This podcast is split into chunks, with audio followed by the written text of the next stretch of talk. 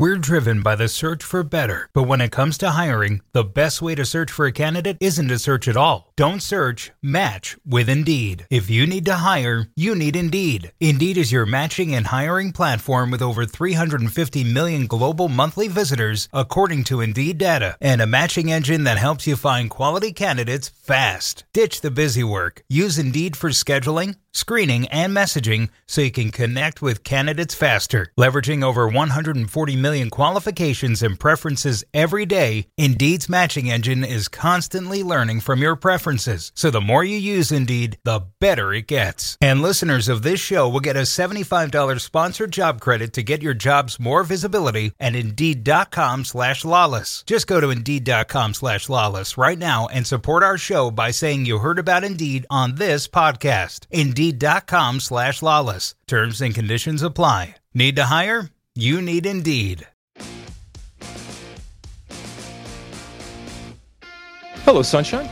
I'm Alexi Lalas, and welcome to the State of the Union podcast, a special live State of the Union podcast where we look at the beautiful game on and off the field through the lens of red, white, and blue colored glasses. As I said, this is a special live pod coming to you post USA versus Germany. Joining me, as always, my friend, my colleague, my guiding light, David Mosse, a soccer savant and a Fox soccer researcher and writer extraordinaire. All right, Mosse, uh, I think you're doing well. This is the weekend. As I said, uh, we just finished watching this USA Germany game. Um, first off, can you hear me, Mosse? Just want to make sure you're there. Loud, loud. Okay, good. Just want to make sure. Um, initial thoughts. I got plenty of notes here. Initial thoughts from a result standpoint, not something that is going to look good in the papers. Uh, papers, by the way, for all you youngins, are things that used to come out every, eh, pretty much every day, and we used to get them in the morning and read them. So the headlines tomorrow will be the United States loses to Germany. In what has to be said is probably the first real test of this U.S. men's national team post Qatar, uh, German former world champions, and all that. And I think on the day, the stronger team uh, with more talent that ultimately showed. But I think you also have to kind of segment this game into first half and second half, which is something we'll probably do going forward. So, not a great result, but certainly some things to build on. But I will say this right as we start, Mosse. And I don't want to speak for anybody on this uh, call. And if you do want to talk, by the way, you just hit that little button. The blue light shows up and it tells me that you do have something to say. Hopefully, it's something interesting. Hopefully, it is something that you can do in an efficient manner. Let's not have any lobbying here. Um, and it could be about this game or anything for that matter. But obviously, we're coming off of this game. And again, I don't want to speak for everybody, but I do think, Mosse, that there is a sentiment out there that the time for moral victories is done. And it's not that we can't be um, that we can't look at layers uh, and that we can't look at a game and parse it out uh, beyond the actual score. But I think that there is a general sentiment that leading up into 2026, this team, with all of its talent and all of its depth under Gregg Berhalter, should consistently be showing us something that not only should we believe in them from a results standpoint, but in doing so, we push aside what I guess would be considered an old mentality of just happy to be here, just happy to actually compete, uh, and just accepting that we are even in the building.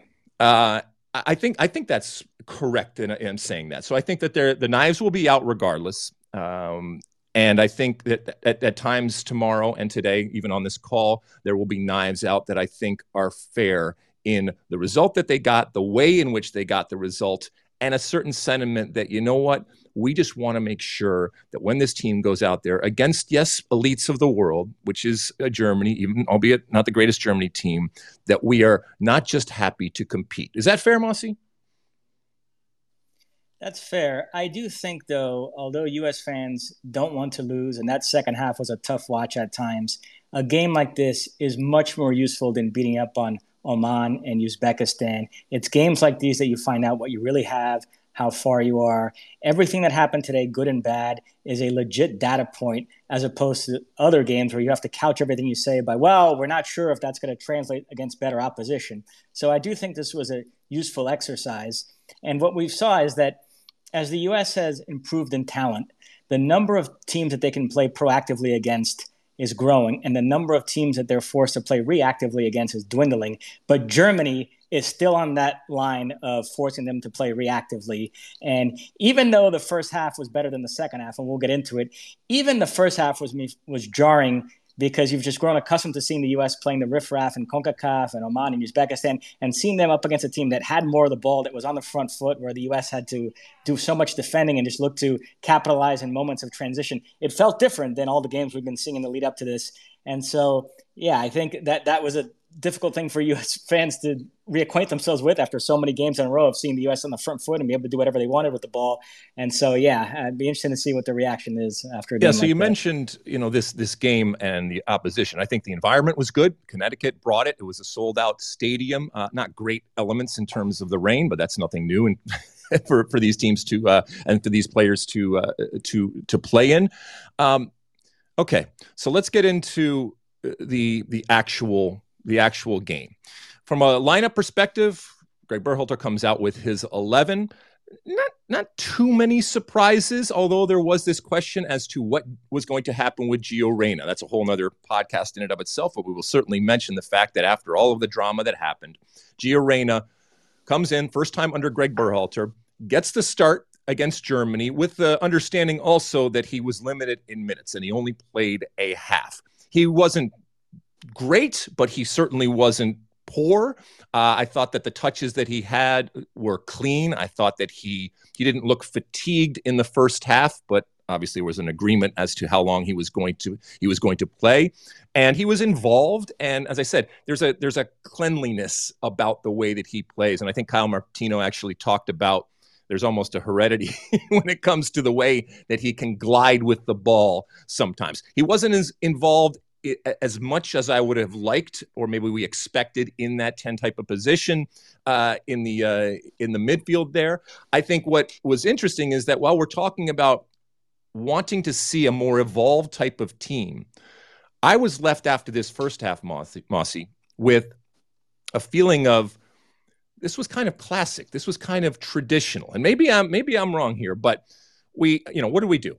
We use speed uh, and we know that speed kills. And whether it was Weah or Dest um, or Christian Pulisic, who seems to just be faster even with the ball, you know, kind of like a Peter Novak type. But that speed was something that even a great team like Germany can't handle. And we know, as we said, that's that speed kills. Uh, you know, Balogun, I think, did the job up top of coming back and holding the ball, but we still have not seen yet a full fledged, I think, Balogun in terms of what we want him to be. I don't know if it's going to happen, but what we want him to be, he is still not. He has still not shown that. Uh, Weston McKennie, I thought had uh, a good game. Musah, you know, another solid game, not the greatest of games. Not sold on Chris Richards, not sold on Scally. Uh, and from a defensive perspective, I think that's where the problems were, especially when we're looking at the first half versus the uh, the second half.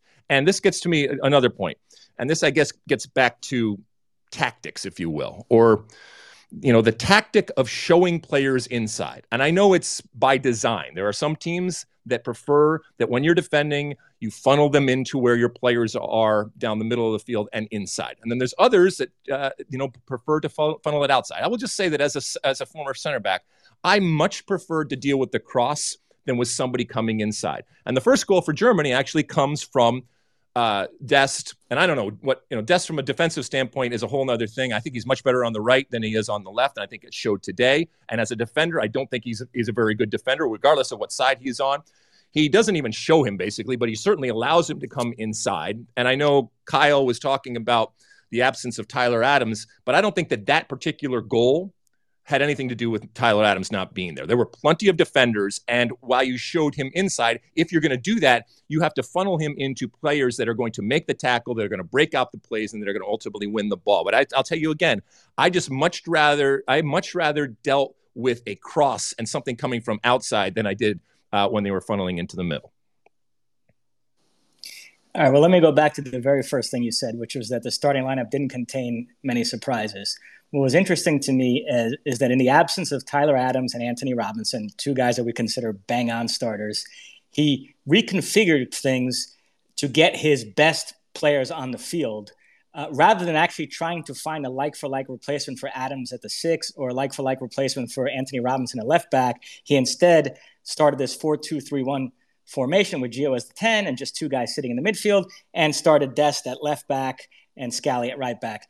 I do think, and we talked about this with Stu in our last podcast, the U.S. needs to find – uh, suitable replacements for Tyler Adams at that six because it can't just be the default that anytime Tyler Adams is out, you play in that other formation. There are opponents where that formation is not suited to play against, where you still want to be able to play a 4 3 3. And although Gio had some good touches in the first half, I did think defensively he was off the pace. And a big reason why Germany was able to dominate that uh, first half is because it felt like they were outnumbering the U.S. in the midfield because Gio wasn't a genuine third midfielder defensively.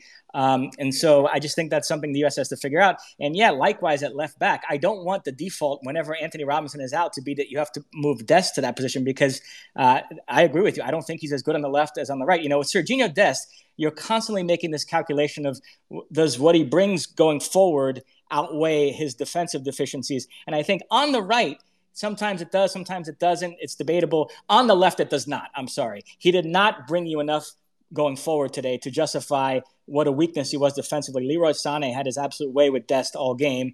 Um, and so I think that's an issue too. So those are two spots at the six and at left back where the U.S. needs to find some alternatives to the starters there rather than what the plan B seems to be right now, which is starting a different formation in the midfield and starting Dest. All right. So uh, Lennard Maloney uh, did not play, and that could be a possibility going forward. And we talk a lot about the depth and the talent that this U.S. team has. And so finding someone uh, that I mean, who's going to replace a Tyler Adams given his quality, but someone that can approximate that, or who knows, maybe you do find somebody that ultimately can uh, re- re- replace him.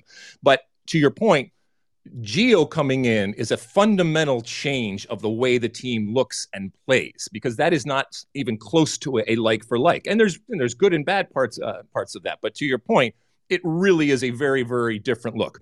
Uh, we, we continue to be crap at set pieces. And while Christian Pulisic scored a wonderful goal and deserves a tremendous amount of credit for that moment, it is just mind boggling and frustrating and maddening each and every time these set pieces go go wasted because there were plenty of corner kicks, plenty of free kicks, and this is kind of tried and tested territory for this U.S. team. And yet, each and every time that either he hits it too far or, or doesn't clear the first man or just puts it into a territory where nobody is that's a lot of it's on him sometimes I, I think it's on gregg berhalter and the team for not knowing exactly what they want to do but just the sheer waste of the set pieces that we have and i know i harp on set pieces but they are important especially in a game like this. And I thought, you know, that first half, I thought it was an even score at the end of the game, at the end of the half in terms of uh, one to one. We had you know, we had plenty of chances. A lot of them came on the break. I do think that a couple of times when the U.S. got the break, crossed the ball, and it didn't amount to anything, and Germany came back flying the other way, I thought in that instance, the absence of Tyler Adam, Adams was much more apparent because his ability to one cover ground and two deal with those emergency types of situations where the other team is licking their lips and countering that you know that can be uh, that can be problematic. So anyway, uh, those were things that uh, that stood out uh, stood out to me. Any more personnel out there that you want to focus on here before we get into the second half? Well, I'll just say I thought Balogun was fine but but Pepi came on and had a real spark to his game in the last few minutes. So that's going to become an interesting one there. I mean, I know I, there's some people that think no, there's a clear pecking order there. You went through all this trouble to get Balogun, and he's going to be the starter, and Pepi's going to have to accept being a super sub. While there are others that view it more as a competition. I don't know which way you go on that, but I mean, I, I, I agree with you, but I'm also a little reticent to give players that come in in a substitute capacity always the benefit of the doubt because it is such a different dynamic when you come in. And so that in a certain way, I would, you know, Pepi we have seen now over the years, but this is a new Pepi. I think that he has a, a new a, a renewed confidence. I think he has grown as a player and as a man, and I think maybe in this next game you give Pepi a start up top. And that's not to say that you're giving up by any stretch of the imagination on uh, on Balogun. And I, I still think that Balogun's figuring out how he fits into all of this and how he's going to play. And I think the rest of the players are trying to figure it out too. And while I want reps, if that's the way you're going to go, if you have someone waiting in the wings who has just needed a little bit more time to come to fruition, which might be a Ricardo Pepi, now I want to judge him fairly relative to actually starting against quality. And so maybe in this next game, you you reverse the roles and have Pepi start and see how that goes.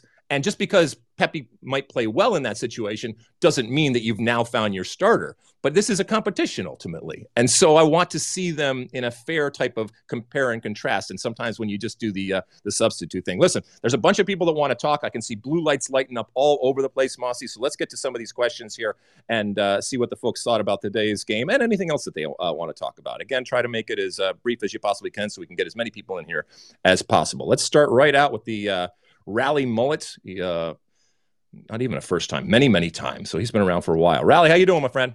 Hey, USA, USA, USA. USA. Are you still a believer? Are you still a believer? I am a triple G chess match master believer. Okay. All right. All right. I have a couple things I want to say here. This is a tale of two Pulisics. You have the way the U.S. was playing before the goal and the way the U.S. was playing after the goal. I don't know which USA I'm looking at because before the goal, they're running down Germany's throat. They are pressing at every angle of the field. They are passing wide. They're passing in the middle. There's shots flying left and right. And then you see the goal. After the goal, I don't know what Triple G was doing uh, chess wise, but he looked like he put all his players back behind midfield and let Germany run the ball down their throat. And at, at that point, I'm like, are, are, we are we serious? Germany's starting eleven, okay, class wise. When you look at uh, their their starting line with um, yeah, they're wait, they're look, they're, look, rally, come on, let's let's get to you know, don't bore us, get to the core, Let's go to the chorus here. What do you what do you what do you want to talk about?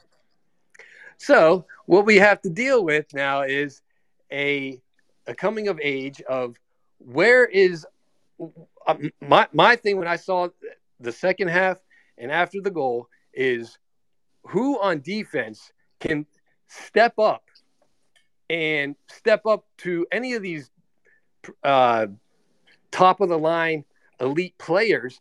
And I look across the line, and I don't know who uh, decided that Richards was going to be standing back there flat footed, uh, Ream standing there back foot footed.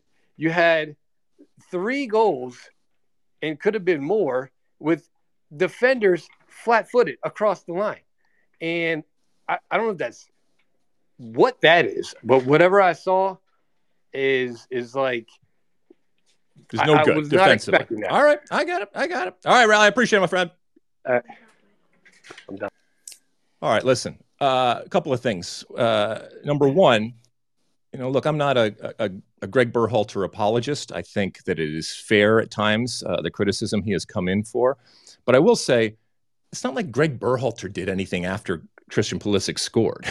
you know, it's not, I mean, you're giving him and all coaches way too much cr- credit. They, they don't have any effect unless you're actually changing personnel or pl- completely changing a style uh, or something that's going on from a tactical perspective. But it's it's a mental letdown that, of course, you don't want to see.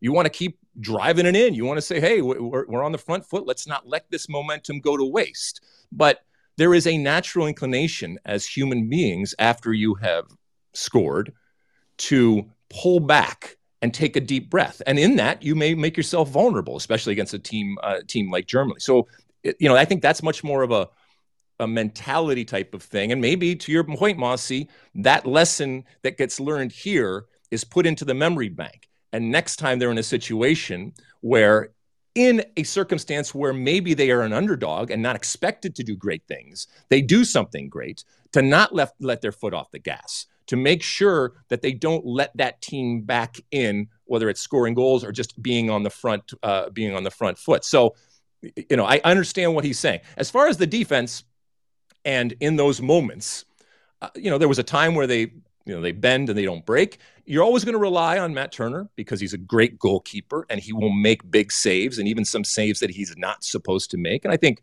there probably weren't any today that he wasn't supposed to make. There were some good saves and some that were, you know, important in terms of what he did. And he almost actually on that first goal was able to swipe at it and uh, and get it and get it away. So that that's always going to happen. I was much more concerned with the amount of blue players that were involved, and maybe this is well, what Rally's saying that could I guess they they could have been involved and weren't involved in moments when they when they needed to be.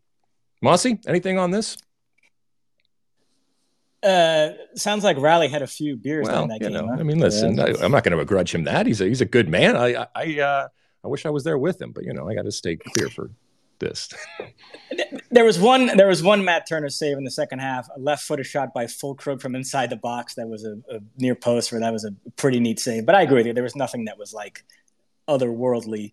Um, but yeah, no, I thought the U.S. really struggled defensively for most of this game. They, they were doing a lot of chasing, and, and it just didn't feel solid back there. Uh, you know, they're they're fortunate that uh, Germany, and we'll, we can talk about Germany in a minute because you know we are hosting, we are covering sure. the Euros, and so sure. Germany is a, a, part of the story too. But uh, you know, it is amazing how some of the top soccer nations right now have this issue at center forward. Uh, I put Füllkrug through Google Translate, and in Portuguese it translates to Richarlison. Uh, but um, I, I do think if Germany had a more clinical center forward out there today, that, game might have been five or six one because uh, you know he did eventually get his goal, one that he, he, almost couldn't miss in the second half. But that is the one problem spot for Germany, um, and and he did force a nice save from Matt Turner there in the second half. So that was the one Turner save that I would highlight that I thought was. I mean, you know, ideally. You, you want a, uh, a Gio Reyna to be in that Gundogan type of mode where a lot is going through him. I mean, I know they're physically kind of different types of players, but I mean, they had a lot of talent there on the field. And while while I don't think this is the, certainly the strongest German team that we have ever seen, I, I you know this there there is no shame today in losing to this uh, German team. There's disappointment. Yeah, I'll make my Germany point now because we've talked about this in the pod. Their results have been terrible of late. But this is not a country that you look at and you say, oh, yeah, of course they're struggling. They've stopped producing talent. I mean, you saw today, Füllkrug aside, everywhere else, they are absolutely loaded still. The names, I mean, even the, the players that are bringing off the bench, Goretzka, Julian Brandt, Thomas Muller, we didn't even see Joshua Kimmich, Serge Gnabry. Yeah. Uh, uh, Havertz came off the bench. Uh, I mean, Musiala, Gundogan, some of the interplay between Wirtz. Um, so, I mean, I, I still think – if they get that center forward position straightened out, you know, like I said, we're covering the Euros uh, next summer. They're hosting it. I think they're still going to be a force to be reckoned with. All right, let's uh, let's take another call here. Let's see if uh, Michael White wants to talk to us here. Michael, are you there? Unmute yourself or forever hold your peace. Unmute yourself there. One one. Hey, there we go. We hey, what's going on? You know, um, I mean, great first half. Um, like it was that I don't want to repeat anything that anyone else has already said. Um, you know, I'm more concerned about U.S. soccer kind of as a whole because um, I feel like we, if we could play and get beat by Germany every, you know, every every opportunity, it would be great for us just mm-hmm. to be, be better as a team as a whole. To bring in a college football reference, we play in Conference America, we beat the crap out of everyone in that conference, but then when it comes time to play someone in the SEC, we just don't have a shot. But my issue is I just don't know how we can get more opportunities to play these top 20 squads and to really prove ourselves. Like, is there a chance we could do this more? Is there something we're not doing? Yeah. Well, I mean, so first off, there's a, a practical reality of the way the world uh, is working right now. And there, you know, we've already seen it where you get the best that are available. And especially when the U.S is not going to go through qualifying for the next uh, World Cup, and other countries and other regions are in the midst of games. And a couple of years ago, when it all kind of was focused back into making games more meaningful, giving more competitive games, that's all fine and well for you know the individual. Um, uh, regions. But what it did was it limited the opportunities for a team like the United States that is kings uh, of of Concacaf. And to your point, doesn't necessarily get a whole lot out of these uh, these types of games against intra CONCACAF teams. It limited the opportunity for us to be able to uh, to play against uh, good quality teams. So yeah, Gregg Berhalter and the United States Federation would love nothing more than to play the level of Germany each and every time they step on the field.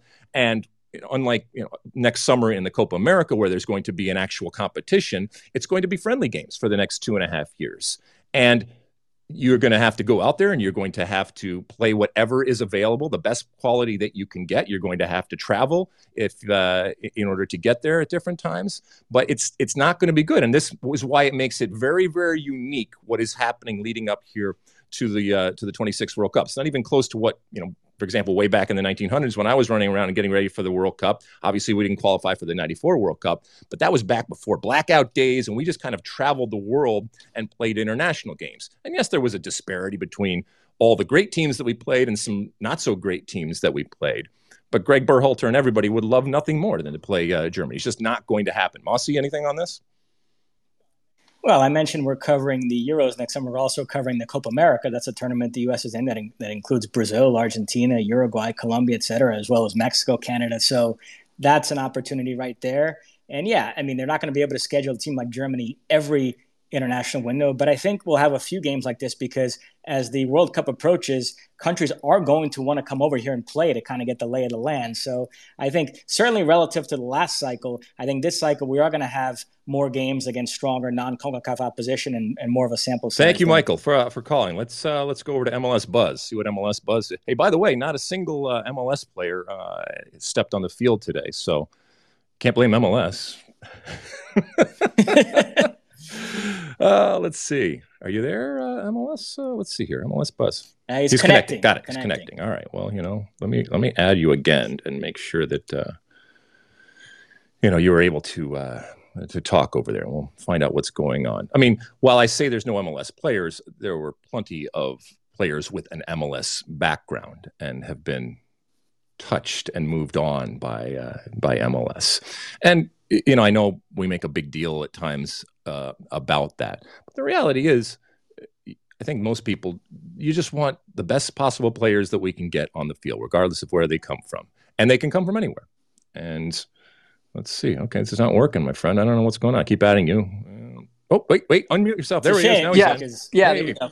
Yeah, okay, there we go. Yeah, I don't know what's going on. What's up?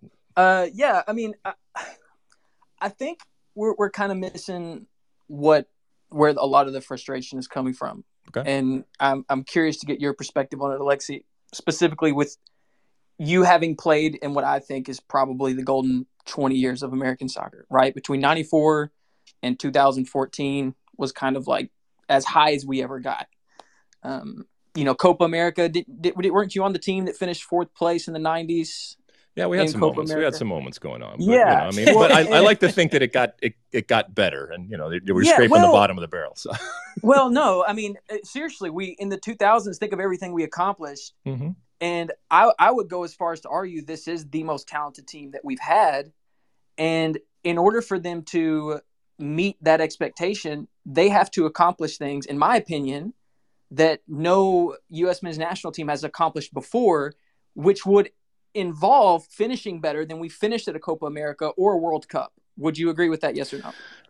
I, I, would, but I mean, look, we're we're a handball away from going to a semifinal of a World Cup in 2002. So yes, you know, shit happens, man. Yeah, it's like well, crazy. Sure. You know, the soccer gods can conspire and, and do some strange some strange things. I think.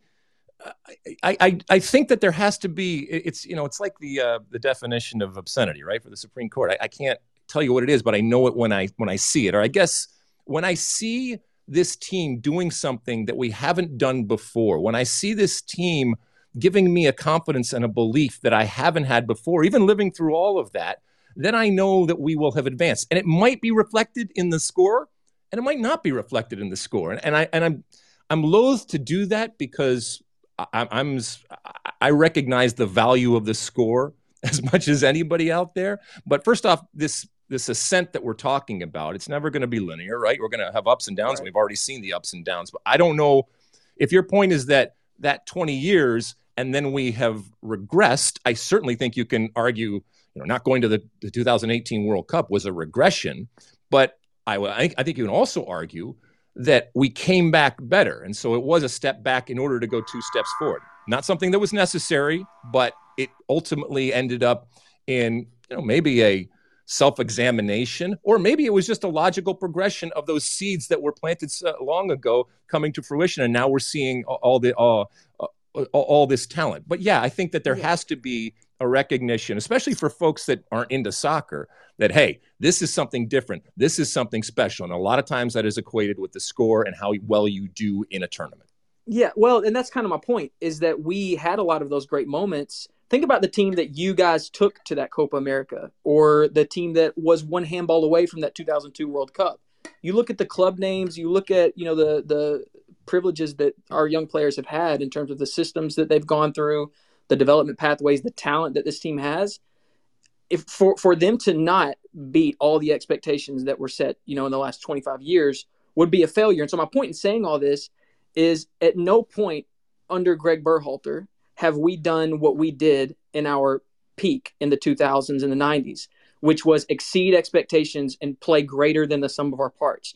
I can't think of a single game other than the B team Gold Cup final where Gregg Berhalter has put out a team that exceeded the expectations. So far, you think third in World Cup qualifying, one win in four World Cup games. And I just saw Hernangomez tweet out um, that we've won one out of 10 games against top 20 teams under Gregg Berhalter. Mm-hmm. I mean, I wouldn't say that that's, you know, horrible because we're probably around a top 20 team. So we're not falling way below expectations, but we're not surpassing them like it is a part of American soccer, at least the men's team culture for the last, you know, 25 years. And under Gregg Berhalter, we haven't exceeded expectations once, at least in my collection. Maybe you feel differently, no, no. but I can't think of a single time where I feel like we've exceeded our expectations as a national team and risen above our level and had a game like we did against Spain or finished fourth in a tournament in South America like you guys did in the 90s yeah, I think, doesn't I think like fair. he's capable of doing that. Yeah, I think that that is fair, and I think that the jury is out as to whether Gregg Berhalter is capable of doing it. And I think that there are plenty of people that have already. Well,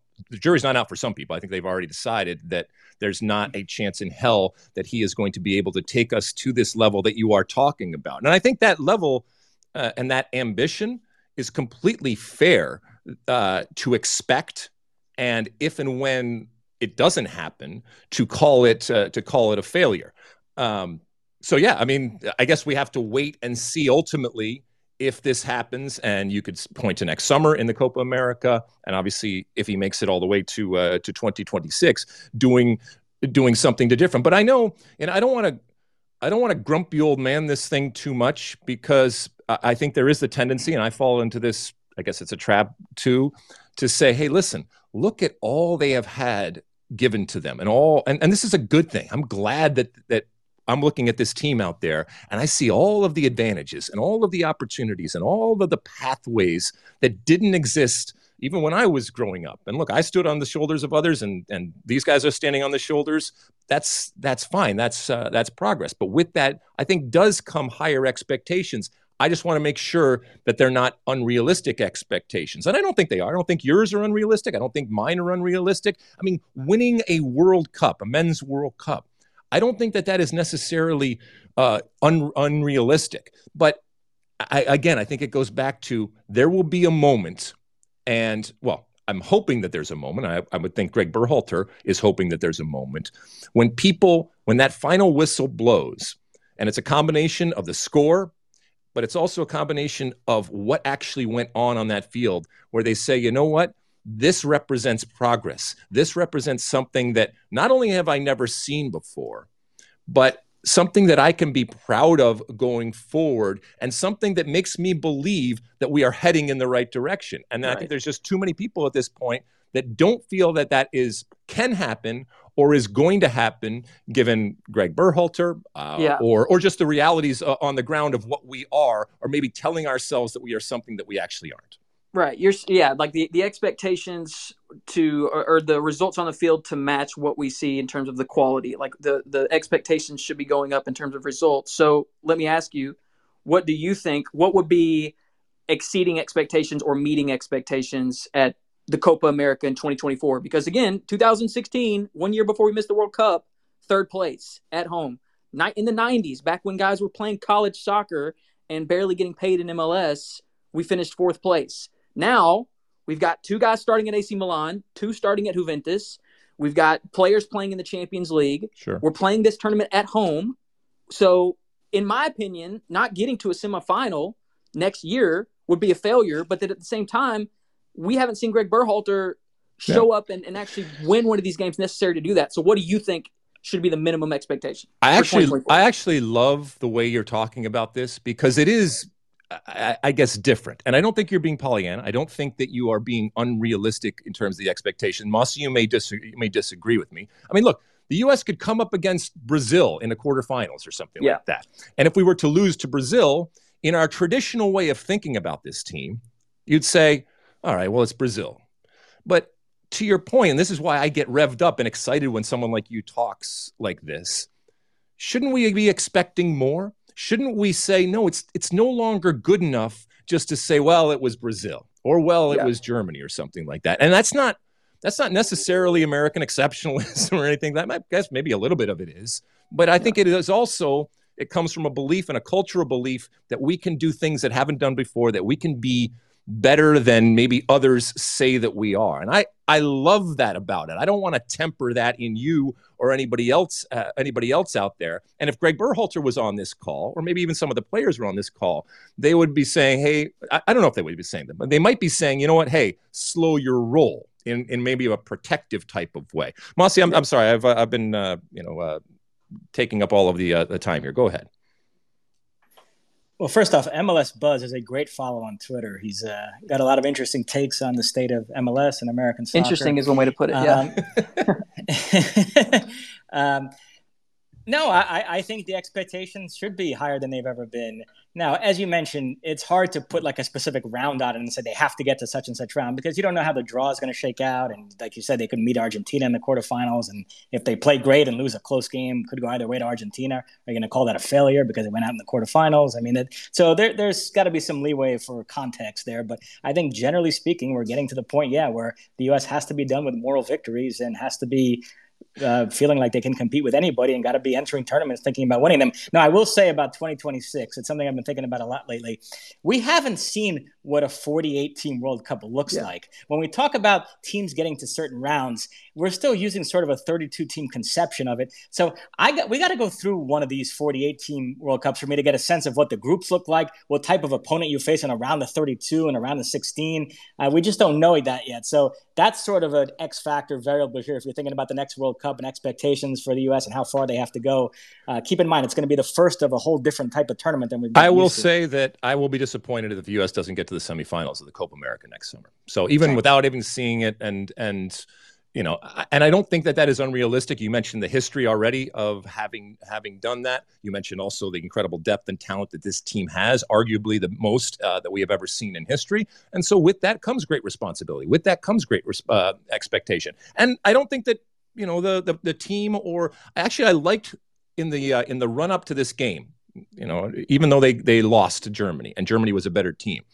I liked the fact that they were talking about, you know what, we can't settle anymore. We can't just be happy with going out there and giving them a good uh, giving them a good game. And I and again, I don't think that they are being delusional. I'm talking about the U.S. players or Gregg Berhalter for that matter are being delusional. Um, and we're only going to see this team, like we said, you know, next summer in a real competitive type of environment to I guess, more fairly judge them as to what's going on. But all of these things might lead to that moment next summer, and then hopefully in 2026 when good things do happen.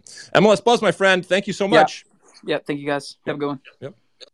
Good call there. Good call there. Let's see. And Yeah, go ahead. Lex, Yep. and Lex, I'm I- I'm used to you hogging the mic. It's happened 400 times previously. Yes, before today. congratulations to us and uh, on our 400th State of the Union. So, um, you know, I can't I can't believe they let us uh, do this. And thank you to anybody out there that actually listens, downloads, reviews, rates, does all the different things that uh, you do. And you can get the pod on all the different podcast platforms uh, out there. All right, let's go around. Let's we're, we're, we're cruising here. We got other people that want to talk. All sorts of blue lights lighting up here. Let's see here. How about um, Let's see what Michael has to say. Michael Higuera, I think that's what it is, if I'm not correct. Uh, Michael Higuera, yeah, there we go. Michael, you're there. Unmute yourself.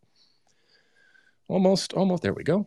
Hey, how's it going, guys? Hey, how are you? Uh, I'm good. I'm good. I mean, it was uh, two uh, different half matches, right? Um, but I think, uh, I mean, obviously, everybody wants the U.S. to win. You know, it's our team.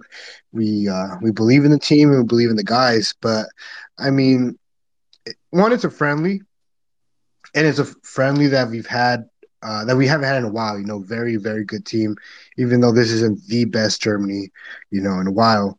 But I mean, it didn't have VAR, so and this isn't an excuse or anything, but I've seen some um, shots where that Pulisic uh, first goal in the first half, Uh, yeah, they didn't. They didn't do anything on. They didn't have the camera angle on the actual broadcast to show us it uh, that Pulisic was off. And yes, there was no VAR. But hey, wait a second. I mean, isn't this what all you uh, traditionalists have been screaming and yelling about? This isn't the, isn't this the game that you wanted? A return to what it used to be, and blah blah blah blah blah. On the romantic notion, no, you want you want VAR, huh? Oh no, I love VAR. I, I absolutely love it. Yeah, I. Uh, You're I my man. You are my man. That's what I like, Michael. I think it's a better game with VAR. Um, you know, countless countless uh, situations where games would have been different with with it than without it. But I mean, so there's that goal. Let's say that could have been you know called a goal, and then there's a penalty that potentially you know could have been uh, another goal. Like yeah, Christian a, Christian messed that one up. I mean, he was he was a bad actor in that one in that he waited a second before going down. If you're going to go down, go down when when the uh, when the actual goalkeeper goes down at your at your legs. There, he did that extra split second, and the referee correctly said, "Nah." I mean, there's good there's good diving and there's bad diving, and that was a bad dive. Uh, but I think he got clipped in the knee. Um, it was it was a very uh, fast uh, replay that I saw. I could be mistaken. Um, but I mean, the team looked okay. You know, it was exciting. I don't expect to beat Germany every game, you know, or teams like Germany every game. But I think that the reason people are upset is that, you know, they expect more and rightfully so.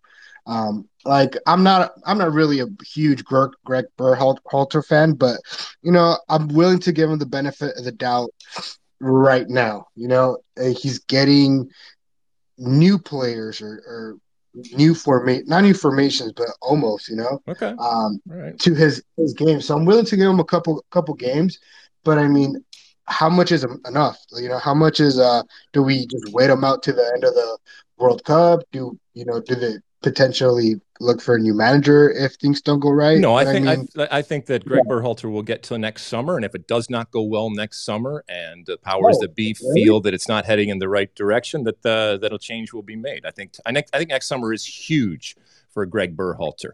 Um, so yeah, Michael. I mean, I think that this next year we're going to see different you know, looks from this team, but we're really not going to judge this team and therefore Gregg Berhalter until they're actually in a competitive environment, which is why Mosse rightfully is pointing out uh, Copa America and how important it's going to be. All right, my friend, appreciate it, Michael. Thanks. Appreciate it. See you. Yep. Oh, there we go. Uh, Lex, yeah. can I just say, uh, you know, you referenced the 2002 game where uh, we all know Torsten yep. Frings, Gregg Berhalter, Hugh Dallas, the U.S. a handball away from going to the semis. Early in that game, Landon Donovan was clean through on goal and the flag went up and it was the incorrect call. And I have a, a, friend, Andrew Glockner, who to this day, that's the call in that game he laments more than the handball, that early incorrect offsides on Landon when he would have been clean through on goal. And that Pulisic play in the first couple of minutes today, that ball over the top where he was called off, and then you see the replay and you're like wait was he? And because there's no var they can't check it. But that's what i immediately thought of. It is amazing how against germany all these years later something kind of similar happened. But yeah so i was going to ask you about the Pulisic penalty appeal. So for you dive no penalty there you yeah i'm okay, okay i'm okay call. with that i mean like i said i i do think you know we were talking on the pod last week about um, the Beckham documentary and Simeone talking about it and you know how it blows people's mind that there are is there are countries and cultures that can look at diving, for lack of a better word, um, and can see the the skill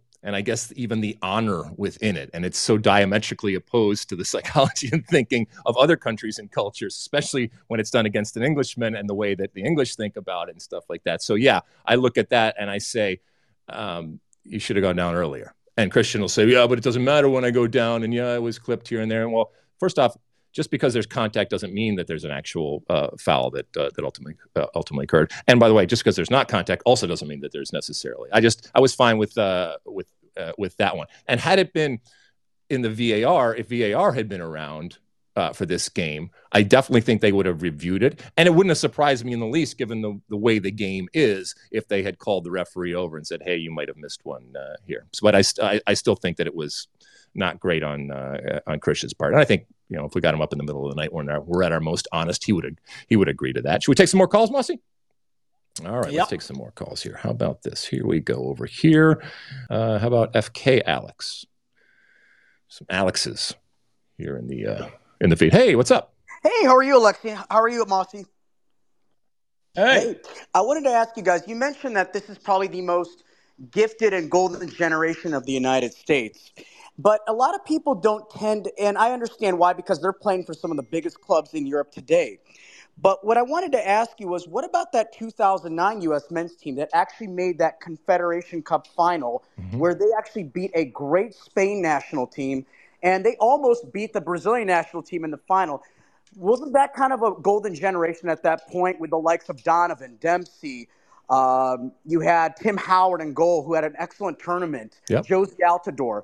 I uh, want to get your thoughts on that. And I had one more question. Michael Bradley. Yeah, I mean, it was that was so. Uh, it's, it's interesting you bring this up because at times I know I do, and I got to feel that there are other players, and not necessarily players as old as me, but even in those those intermediate, you know, uh, those uh, those those generations that have come between.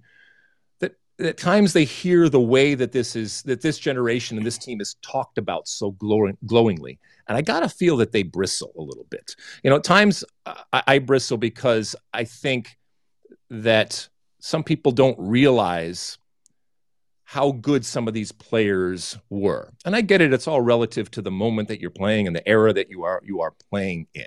But there seems to be this this notion that we couldn't kick a ball until a few years ago, uh, or we couldn't understand tactics until a few years ago, and that is couldn't be further from uh, from the reality. I do think what we have now, and I think why it is fair to talk about this group as the best group ever assembled, is the depth that we have, some of the experience that we have uh, in terms of where they play, like you like you mentioned. But you know, when I when I look at a Christian Pulisic or I look at a Gio Reyna, and I look at them purely from their touch that they have and the ability that they have and their, the physical abilities that they have and the way they think about the game. And then I think about someone like, you know, I don't know, a, a Tab Ramos or a John O'Brien or these. I mean, there's these these players are, I think, as good, uh, and potentially they could be better than those players. But again, this caveman type of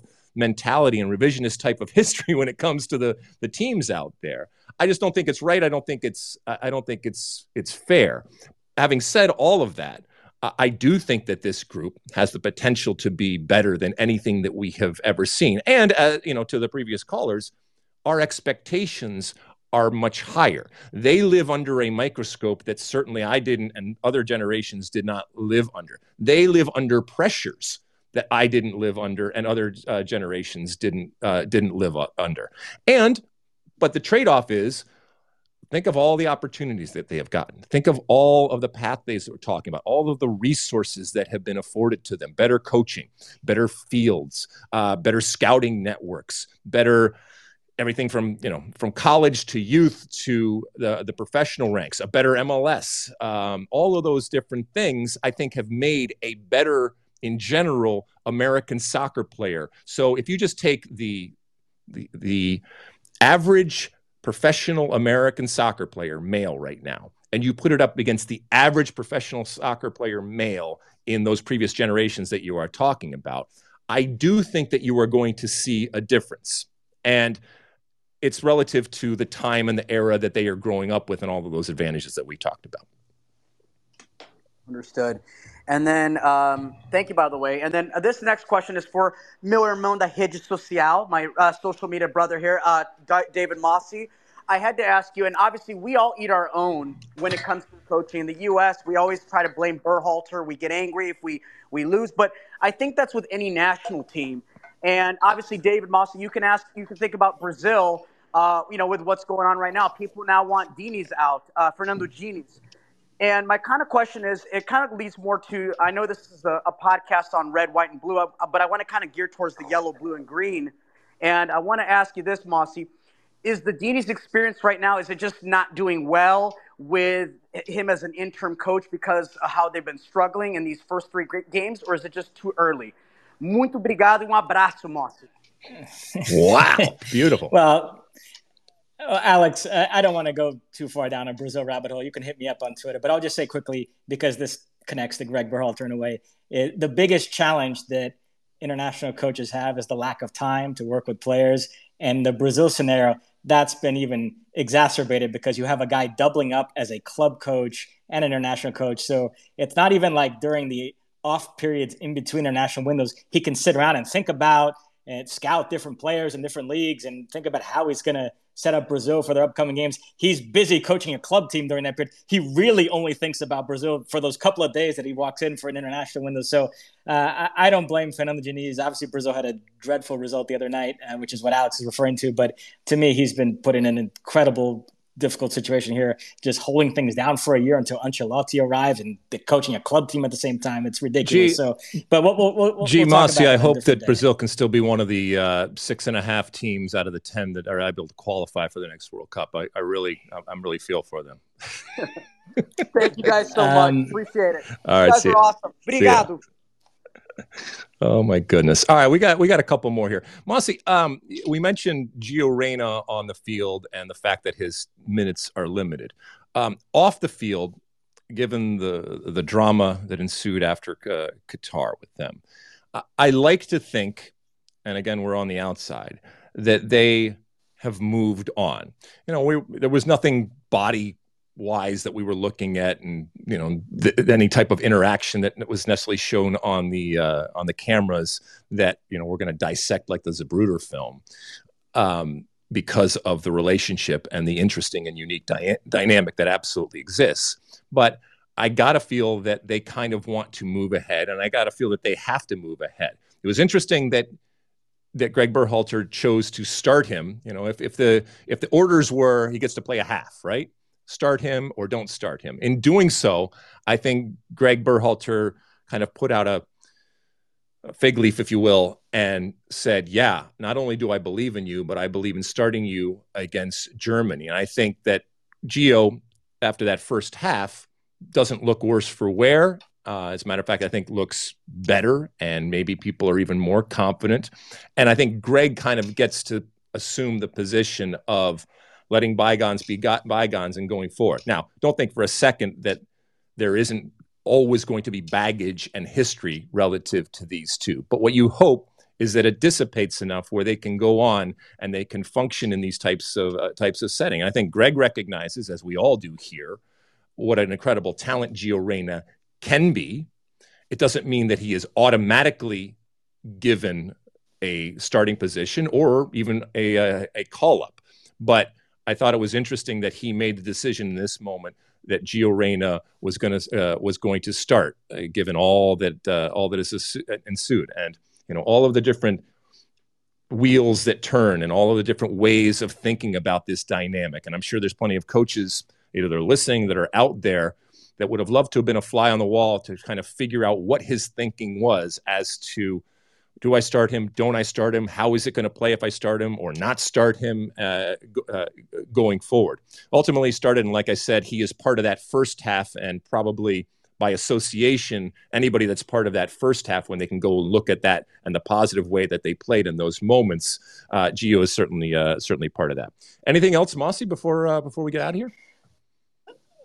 No, I mean on, on Gio, I think for now that issue has dissipated. But as we keep talking about, there there will come a day when Tyler Adams is there, everybody's available. The U.S. has a big game, and Gregg Berhalter is going to have to decide who to start, who sits, and depending on the opponent, he might think the right move is to sit Gio Reyna, and because of their history, uh, that's going to be an awkward decision for him to have to make, and there's going to be all this baggage attached to it. But you know, he's got to do what he thinks is right for the team, and so the issue might resurface then. But you know, we'll, we'll cross that bridge uh, from a from an actual uh, lineup perspective, and if you were rating, is there anybody that stands out, even in a, a three to one loss, uh, that stands out to you in terms of being poor?